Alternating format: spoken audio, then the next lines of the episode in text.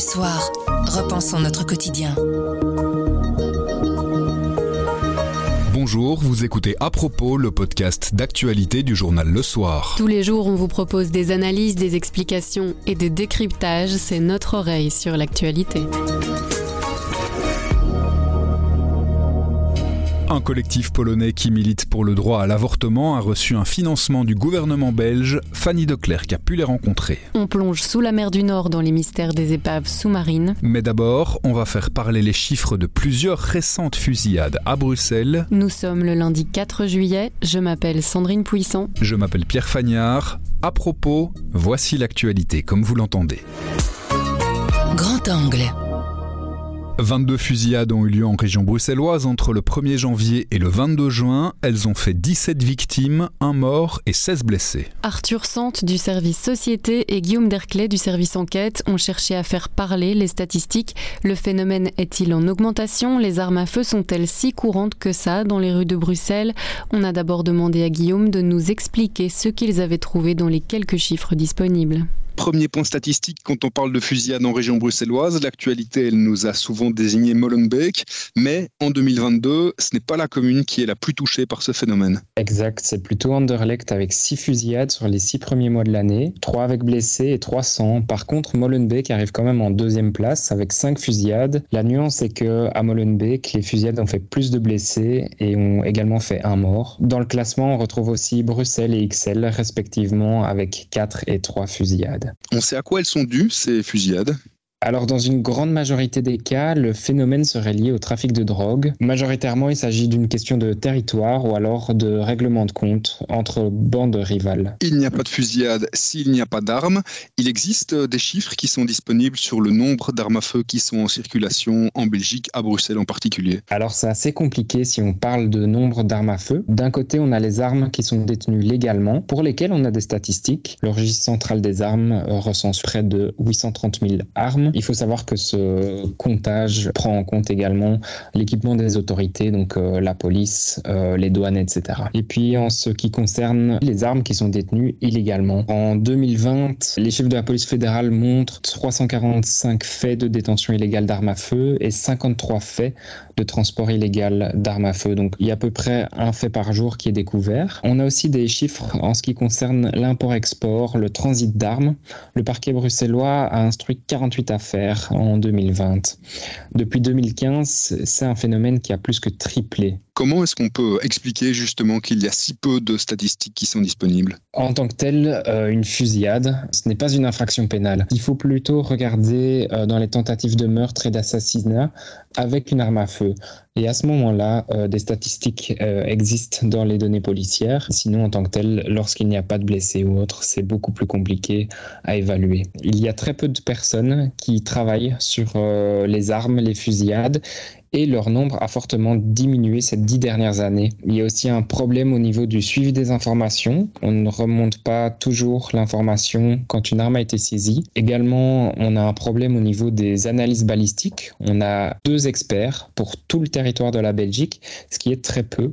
On fait donc très peu d'analyses balistiques en Belgique, 3600 en 15 ans. À Bruxelles, la situation est quelque peu différente. Grâce au plan canal, on a une analyse systématique des armes et des douilles retrouvées sur place, mais les informations ne sont pas toujours partagées étant donné qu'il y a des, experts externes à l'INCC, donc euh, l'Institut national de criminalistique et de criminologie. Les données des experts externes ne sont pas toujours partagées avec cet institut pour des questions de logiciel notamment, euh, ce qui complique encore le travail de croisement des données. Est-ce que le fait d'avoir aussi peu de chiffres pour quantifier le phénomène, ça peut expliquer qu'au final, il y a peu de choses qui soient faites pour le combattre Alors c'est une théorie qui est développée par un de nos interlocuteurs. Actuellement, il semble ne pas y avoir une grande volonté de s'attaquer à ce phénomène. Une étude a été faite cinq ans après l'entrée en vigueur du plan national de sécurité et celle-ci montre une certaine euh, stabilité dans les chiffres, donc ce qui montre que l'accent n'a pas été spécialement mis sur ce type de phénomène. L'enquête a aussi révélé le peu de données qui sont recensées en Belgique en matière d'armes à feu. Arthur Sante, journaliste société revient sur les lacunes dans le domaine.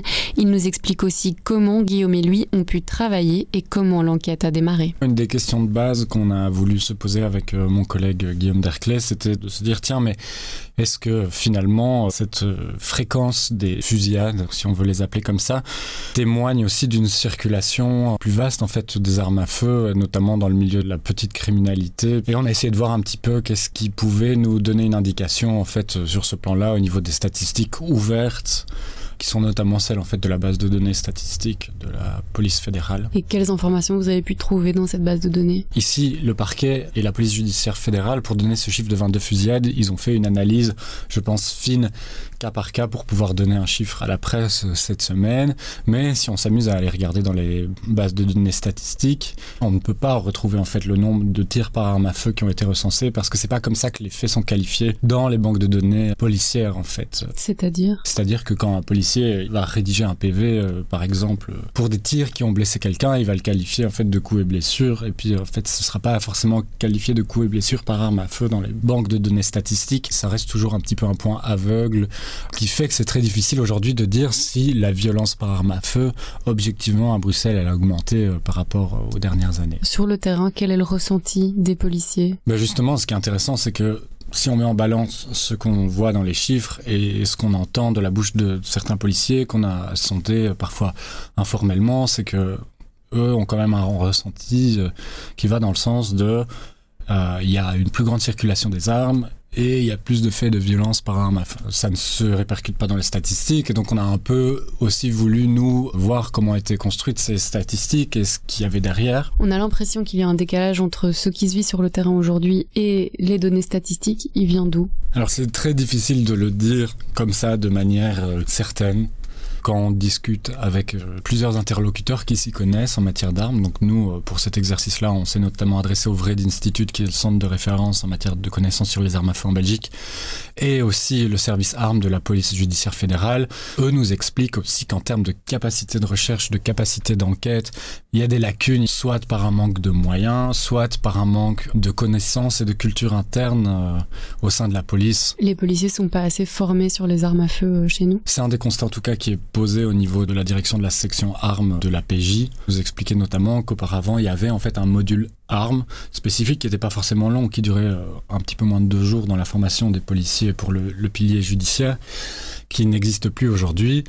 Et selon lui, c'est quand même quelque chose qui se ressent dans le rapportage, en fait, euh, notamment des saisies des armes à feu, les policiers qui savent pas toujours différencier les différents types d'armes à feu lorsqu'ils dressent leur PV. En fait, tout ça a aussi un impact plus large sur le travail d'enquête qu'on peut faire pour essayer de remonter la piste des armes, essayer éventuellement de déceler des trafics, des sources d'approvisionnement. Ce manque de traçabilité pose évidemment problème, mais pas uniquement au niveau local, ça peut aussi poser des questions euh, au niveau plus international. Effectivement, euh, en Europe, il est souvent dit que les armes en circulation euh, chez nous, dans le circuit légal, une proportion importante provient notamment de la région de l'ex-Yougoslavie, où il y a eu un conflit dans les années 90 qui a permis en fait ensuite cette circulation plus informelle des armes.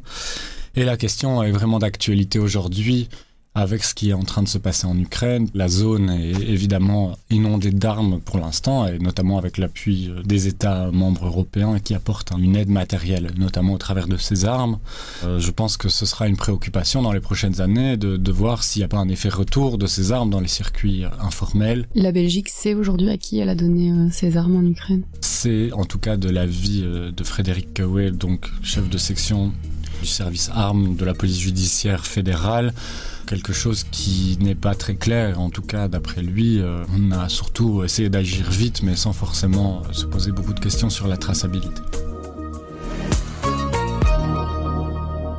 Des membres du collectif Abortion Without Borders qui luttent en Pologne pour le droit à l'avortement étaient de passage en Belgique en fin de semaine dernière. Fanny Leclerc, qui couvre les débats de société, a pu les rencontrer. L'interview est à lire sur nos différents supports. On a d'abord demandé à Fanny quels étaient les liens du collectif avec la Belgique. Abortion Without Borders est un collectif polonais qui permet donc à des femmes polonaises et désormais aussi à des réfugiés euh, ukrainiennes de voyager hors de Pologne, principalement aux Pays-Bas, en Belgique et en Allemagne, pour pouvoir avorter. Et ce collectif a reçu 10 000 euros l'année dernière du ministre de la Santé Frank Vandenbroek et de la secrétaire d'État Sarah Schlitz. Et cette année, le collectif a reçu à nouveau 20 000 euros du gouvernement euh, fédéral belge. La Belgique est le seul pays à financer ce collectif. Clairement, avec 20 000 euros, on peut financer une vingtaine euh, d'avortements. Donc voilà, c'est un petit chiffre par rapport aux 34 000 avortements financés grâce à ce collectif. Mais je pense que c'est surtout un statement de la Belgique face aux conditions euh, extrêmement strictes pour avorter euh, en Pologne. Oui, parce qu'on se rend difficilement compte, vu d'ici, à quel point c'est difficile pour une femme d'avorter en Pologne aujourd'hui. Donc depuis une décision euh, de la Cour constitutionnelle polonaise en 2020, il n'est plus possible d'avorter si le fœtus est non viable. Ce n'est plus une dérogation à l'avortement. Les seules raisons pour lesquelles on pourrait justifier un avortement en Pologne, c'est un viol ou un inceste, ou si la vie de la femme est en danger.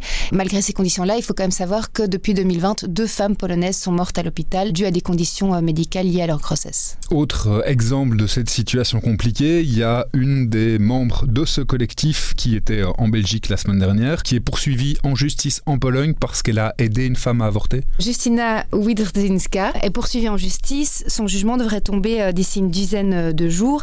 Elle a donné une pilule abortive à une femme. Elle risque trois ans de prison. C'est quand même, d'après Amnesty International, c'est le premier procès de ce genre en Europe une femme qui risque la prison pour avoir aidé une autre euh, à avorter. C'est très très compliqué euh, en Pologne, c'est poursuivi par la justice et c'est pour ça en fait que ces groupes de, femmes et de féministes euh, s'organisent parce qu'en fait face à une loi tellement restrictive, la seule chose qui est possible c'est en fait d'aider en souterrain, c'est-à-dire d'envoyer depuis les Pays-Bas, depuis l'Allemagne, depuis la Belgique ou depuis le Royaume-Uni des pilules ou de faire acheminer ces femmes dans d'autres pays pour qu'elles puissent avorter. En plus, la situation avec la guerre en Ukraine n'a absolument rien arrangé. Non, parce que ce qu'elles m'ont expliqué, euh, c'est que à la frontière euh, polonaise la plus à l'est, la plupart des femmes en Pologne allaient en fait en Ukraine chercher des pilules abortives parce que c'était facile, il ne fallait pas de prescription médicale et c'était moins cher. Sauf qu'aujourd'hui, évidemment, les femmes polonaises ne se rendent plus en Ukraine et à l'inverse, la Pologne a accueilli 3,5 millions de réfugiés, dont 90% sont des femmes et des enfants. Abortion Without Borders me disait qu'elles avaient aidé environ 500 femmes ukrainiennes à se faire euh, avorter ces, ces quatre derniers mois. Est-ce qu'on peut faire un parallèle entre cette situation aujourd'hui en Pologne et ce qui pourrait se passer dans les semaines, dans les mois à venir aux États-Unis? C'est ce qui pourrait se passer aux États-Unis, mais c'est aussi ce qui se passe actuellement en Europe, mais aussi en Afrique et en Amérique latine, partout où les lois ne favorisent pas ou ne permettent pas un avortement euh, légal et euh, safe pour les femmes. On peut déjà faire un parallèle sur le fait que en Pologne comme aux États-Unis, ce sont deux cours constitutionnels avec des juges nommés à vie qui ont fait un retour en arrière en ce qui concerne le droit à l'avortement. Et il y a évidemment un grand poids dans les deux pays de la droite religieuse catholique. Euh, ce qu'elles m'ont expliqué toutes les deux, c'est qu'en fait, à la fois cette décision de la Cour polonaise et à la fois la décision américaine, c'est que Évidemment, ça restreint énormément de droits, mais ça donne aussi une formidable vitrine, malheureusement, à leurs actions et aux actions euh, d'ONG ou euh, de collectifs féminins. Et euh, elles pensent évidemment qu'aux États-Unis, dans quelques mois, comme c'est le cas aujourd'hui en Pologne, eh bien, il y aura des actes de résistance un peu partout pour aider des femmes américaines à quitter certains États où l'avortement est illégal pour aller se faire avorter dans un autre État. La mer du Nord contient près de 300 épaves. La plupart des carcasses de ce vaste cimetière militaire datent des deux guerres mondiales, mais des navires plus anciens reposent aussi sur nos fonds marins. Pascal Martin s'est plongé dans les mystères de plusieurs de ces épaves. Il a choisi les histoires les plus fascinantes à vous partager. Le premier épisode de sa série d'été sort aujourd'hui. Un nouvel épisode sortira tous les jours jusque vendredi. Pascal nous raconte pourquoi ce sujet l'a intéressé. Les épaves contiennent quelque chose qui est toujours mystérieux. Évidemment, elles reposent par le fond. On ne sait pas très bien ce qui les a amenées là. Beaucoup gardent un certain mystère quant à l'origine du drame qui les a amenées par le fond. Ce qui a éveillé euh, notre intérêt, notre attention. D'abord, peut-être une précision, cette série est bâtie sur euh, des épaves qui peuvent être vues public. Alors vous allez me dire, c'est pas évident puisqu'elles sont toutes euh, dans le fond de l'eau, mais on en a trouvé quelques-unes qui sont encore sur le bord du littoral. Pour cela, il a fallu aller du côté français plutôt, à Zuidcote notamment, à 800 et à Audrecel, donc c'est en Côte d'Opale, mais aussi du côté hollandais. On est allé jusqu'à Lelystad, qui est une ville qui a été bâtie sur le polder, donc sur l'assèchement des terres euh, conquises sur la mer. Là, on peut voir euh, des épaves qui ont été euh, soit arrachées à la mer, soit révélées par l'érosion des, des plages. À 800, sur la côte d'Opale, on a retrouvé des restes d'un sous-marin. Pour la petite histoire, ce sous-marin s'est fait avoir comme un gros bleu en quelque sorte en longeant de trop près euh, le littoral. Il s'est échoué et le commandant allemand n'a eu d'autre choix que de l'abandonner à l'époque. L'équipage était fait prisonnier par un, détachement de lanciers belges qui passait par là. Ce qui fait dire aux historiens du coin que c'est la victoire de l'ancien monde sur le nouveau monde. Des types à cheval qui capturent un, un sous-marin qui est le dernier cri technologique de l'époque en quelque sorte. Cet épisode permet de raconter la guerre sous la mer en 1418 qui est très importante dans cette guerre. À Audrecel, ce sont les restes d'un chalutier qui ont été retrouvés après que la marée ait érodé la plage. Ça permet de, raconter cette vie misérable des pêcheurs hein, de, de ces régions du littoral français, qui était la même évidemment qu'en Belgique. Ces types cultivaient la terre le jour, naviguaient la nuit, essayaient de s'en sortir pour avoir à manger. Pour la seule année 1890, par exemple, première année où il y avait des statistiques officielles, plus de 2000 marins pêcheurs étaient morts en mer. C'est énorme. C'était pas du tourisme, c'était une vie très très dure, quoi. Bouche à oreille. Le bouche à oreille, c'est un avis, une inspiration, une recommandation et c'est livré par un membre de la rédaction. La collection Un été avec, qui revient sur différents grands auteurs de la littérature, fête ses 10 ans cette année. Cet été, c'est l'autrice Colette dont on redécouvre le travail. C'est la suggestion de Jean-Claude Van Troyen du service culture. C'est une présentation de l'écrivaine Colette, une grande star de la littérature française depuis les années 1910 jusqu'à les années 1960. C'est quelqu'un qui a vraiment a fait un peu tous les styles. Elle a été une star non seulement de la littérature mais aussi du musical. Elle a fait beaucoup de musical dans les années 10-20 mais aussi de la pantomime. Et en plus, c'était une femme qui voulait vivre libre. Elle a vécu avec plusieurs maris mais aussi avec des amants et avec des amantes. Euh, il y a même pendant les années années 40, ils étaient à plusieurs filles dans un même appartement. C'était la guerre peut-être, c'était l'occupation, mais malgré tout, euh, il y avait cette liberté d'avoir sa sexualité comme on voulait et de vivre comme on le désire. Alors, on connaît mal Colette aujourd'hui, donc euh, voilà pourquoi il y a ce bouquin, Un été avec Colette, qui est dû à Antoine Compagnon. Antoine Compagnon est un professeur au Collège de France qui a inauguré cette collection qui s'appelle euh, Un été avec, il y a déjà dix ans, avec Montaigne. En fait, cette collection vient d'une émission de France Inter. Le directeur de l'époque, Philippe Val, avait dit ben, pourquoi est-ce qu'on ne présenterait pas un écrivain français chaque jour pendant euh, plusieurs semaines, pendant les vacances? Et il avait demandé à Antoine Compagnon, qui venait de faire une leçon sur Montaigne au Collège de France, de le faire. Et ça a eu euh, un succès aussi bien à la radio, et ça a été suivi d'un livre l'année suivante. France Inter et les Équateurs ont continué la collection. Il y a plusieurs comme ça, euh, un été avec Proust, Baudelaire, Victor Hugo, Machiavel, Homère.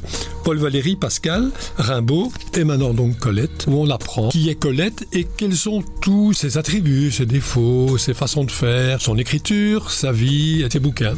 Et donc ça donne, je trouve, vraiment envie de relire Colette, euh, que j'avais lu moi quand j'avais 16-20 ans et qui m'avait beaucoup plu, mais qui est un auteur bien oublié aujourd'hui. Justement, cette collection, ça sert à ça. En tout, cette collection a déjà vendu plus de 800 000 exemplaires. Donc cette collection montre que ces auteurs du passé sont toujours présents, sont toujours d'actualité. Un été avec Colette par Antoine Compagnon aux éditions Équateur Parallèle, France Inter.